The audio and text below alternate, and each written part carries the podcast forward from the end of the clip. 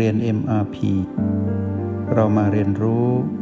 การมีสติกับ Master T ที่ที่นี่ทุกวัน สมมติที่เกิดขึ้นนั้นมีมากมายในชีวิต แต่การเรียนรู้เพื่อไปหาความจริงนั้น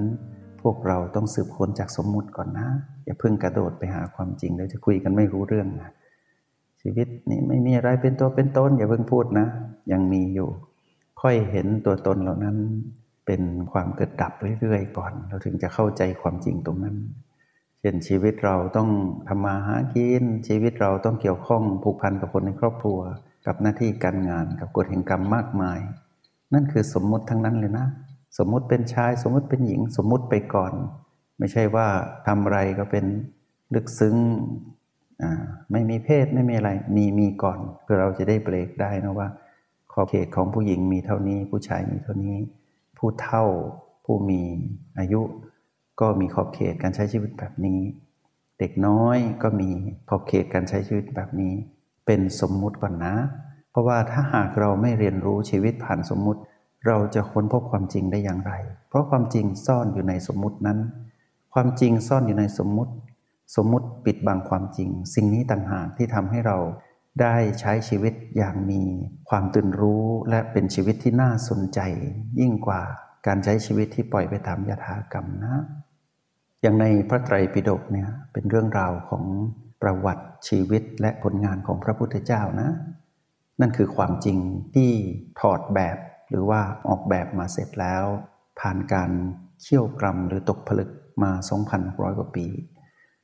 ชีวิตประวัติชีวิตและผลงานของพระพุทธเจ้าอยู่ในพระไตรปิฎกแบ่งออกเป็นสามหมวด ให้เราได้เรียนรู้ หมวดแรกเกี่ยวกับเรื่องของพระวินัยหรือเรื่องศีลต่างๆ โดยเฉพาะผู้ที่มุ่งมั่นที่จะเดินตามรอยพระองค์เข้าสู่การเป็นอนาคาริกะคือผู้ออกจากเรือนเป็นนักบวชอย่างนี้ ต้องเรียนรู้ตรงนั้นด้วย นั่นคือสรุปความรู้เรื่องของพระวินัยหรือข้อปฏิบัติและข้อห้าม นั่นก็เป็นสิ่งที่บัญญัติไว้ ถัดมาเรียกว่าพระสูตรก็คือ เรื่องของสิ่งที่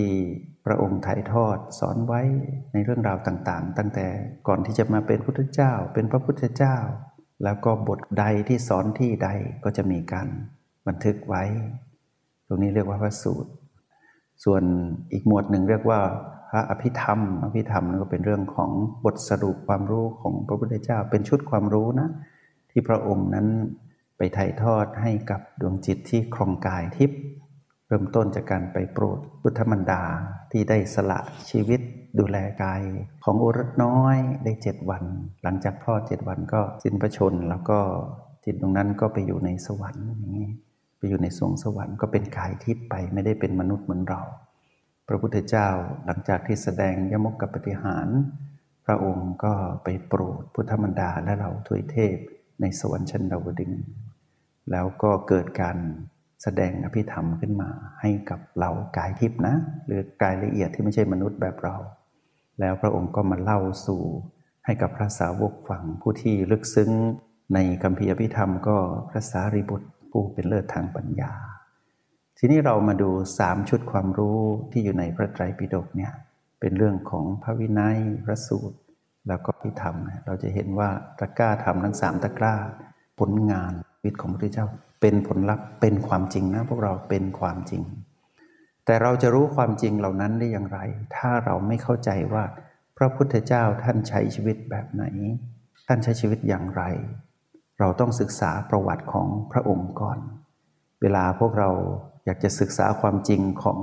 พระพุทธศาสนา ไม่ว่าจะเป็นเรื่องราวใด ๆ ก็ตาม แม้แต่เรื่องของอริยสัจที่ทำให้ผู้คนบรรลุรู้แจ้งเป็นจิตแห่งพุทธะเนี่ยก็ต้องมีประวัติที่มาที่ไป เพราะฉะนั้นใครที่ปรารถนาที่จะเข้าไปศึกษาความจริงของความเป็นพระพุทธเจ้าและสิ่งที่พระองค์สอน ประวัติชีวิตและผลงานของพระองค์ ศึกษาผ่านสิ่งแรกก่อนนะ ศึกษาพุทธประวัติก่อนเนาะถ้าเราศึกษาคนที่เราศรัทธา ศึกษาประวัติของท่าน แล้วพอเราเข้าถึงความเป็นท่านที่ท่านเป็นอยู่ตามความเป็นจริง เราก็จะสืบค้นเข้าไปสิ่งที่อยู่ใต้หรือซ่อนอยู่ในความจริงที่เป็นพระพุทธเจ้าตรงนั้นเรียกว่าคำสอน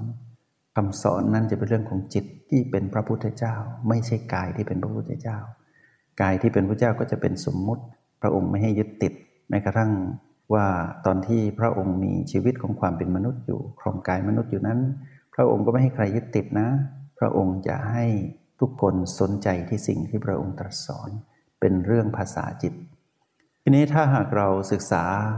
ประวัติของพระองค์ได้แล้วเรารู้สึกซาบซึ้งและชื่นชมยินดี ในการที่เราจะเดินตามท่าน เราก็จะเริ่มซาบซึ้งในคำสอนของท่าน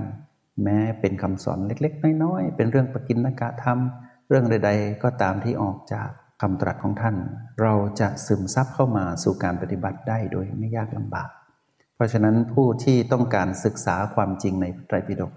มาสถีแนะนำให้เราไปศึกษาพุทธประวัติก่อนเนาะจะดูในหนังการ์ตูนหรือจะดูจะอ่านในหนังสือ ก็ขอให้มีที่อ้างอิงว่ามาจากพระไตรปิฎกนี่แหละดีที่สุด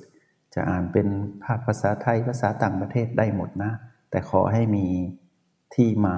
มาจากพระไตรปิฎกก็จะถือว่าเป็นเรื่องราวที่ไม่กิดเพี้ยนไปจากความเป็นจริง เพราะว่าพระไตรปิฎกสังคยนามาอย่างต่อเนื่องแล้วก็ครั้งแรกสุดที่เกิดขึ้นในการบัญญัติกล้าธรรมทั้งสามก็คือ หลังจากที่พระพุทธเจ้าปรินิพานไปแล้วสามเดือนนะ พระมหากัสสปะทรงเป็นองค์ประมุขคือประธานในการสังฆธรรมครั้งแรกเลย เป็นการรวบรวมธรรมพระพุทธเจ้า กับหมู่พระอริยสงฆ์รวมกันทั้งหมดในตรงนั้นเนี่ยห้าร้อยอรหันต์ที่มีอภิญญาหกด้วยนะ เพราะนั้นพระไตรปิฎกสังฆธรรมตอนนั้น มีพระอนนท์นะเป็นผู้ตอบคำถามที่พระมหากัสสปะถาม พระมหากัสสปะถามว่าพุทธเจ้าตรัสธรรมนี้ที่ไหนว่าอย่างไร พระอนนท์ก็ตอบไป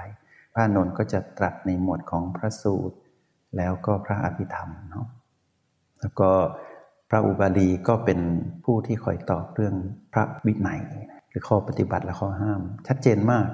พอหลังจากนั้นมาเขาไม่ได้บันทึกเป็นตัวหนังสือนะเขาบันทึกเป็นคำภาษาจิตเลย สวดออกมาเป็นภาษาบาลีสำเนียงทำนองของมคตเนาะ ซึ่งใช้กันกว้างกว้างกว้างขวางในตรงนั้น แล้วก็คนก็สื่อกันมา เช่นที่เราสวดอิติปิโสภกวาอะไรเงี้ยก็มาจากการสืบต่อกันมา ก็จะไม่สวดผิด ใครสวดผิดก็จะกระโดดออกมาไปเพี้ยนกับเพื่อนก็จะกลับมาสวดถูกใหม่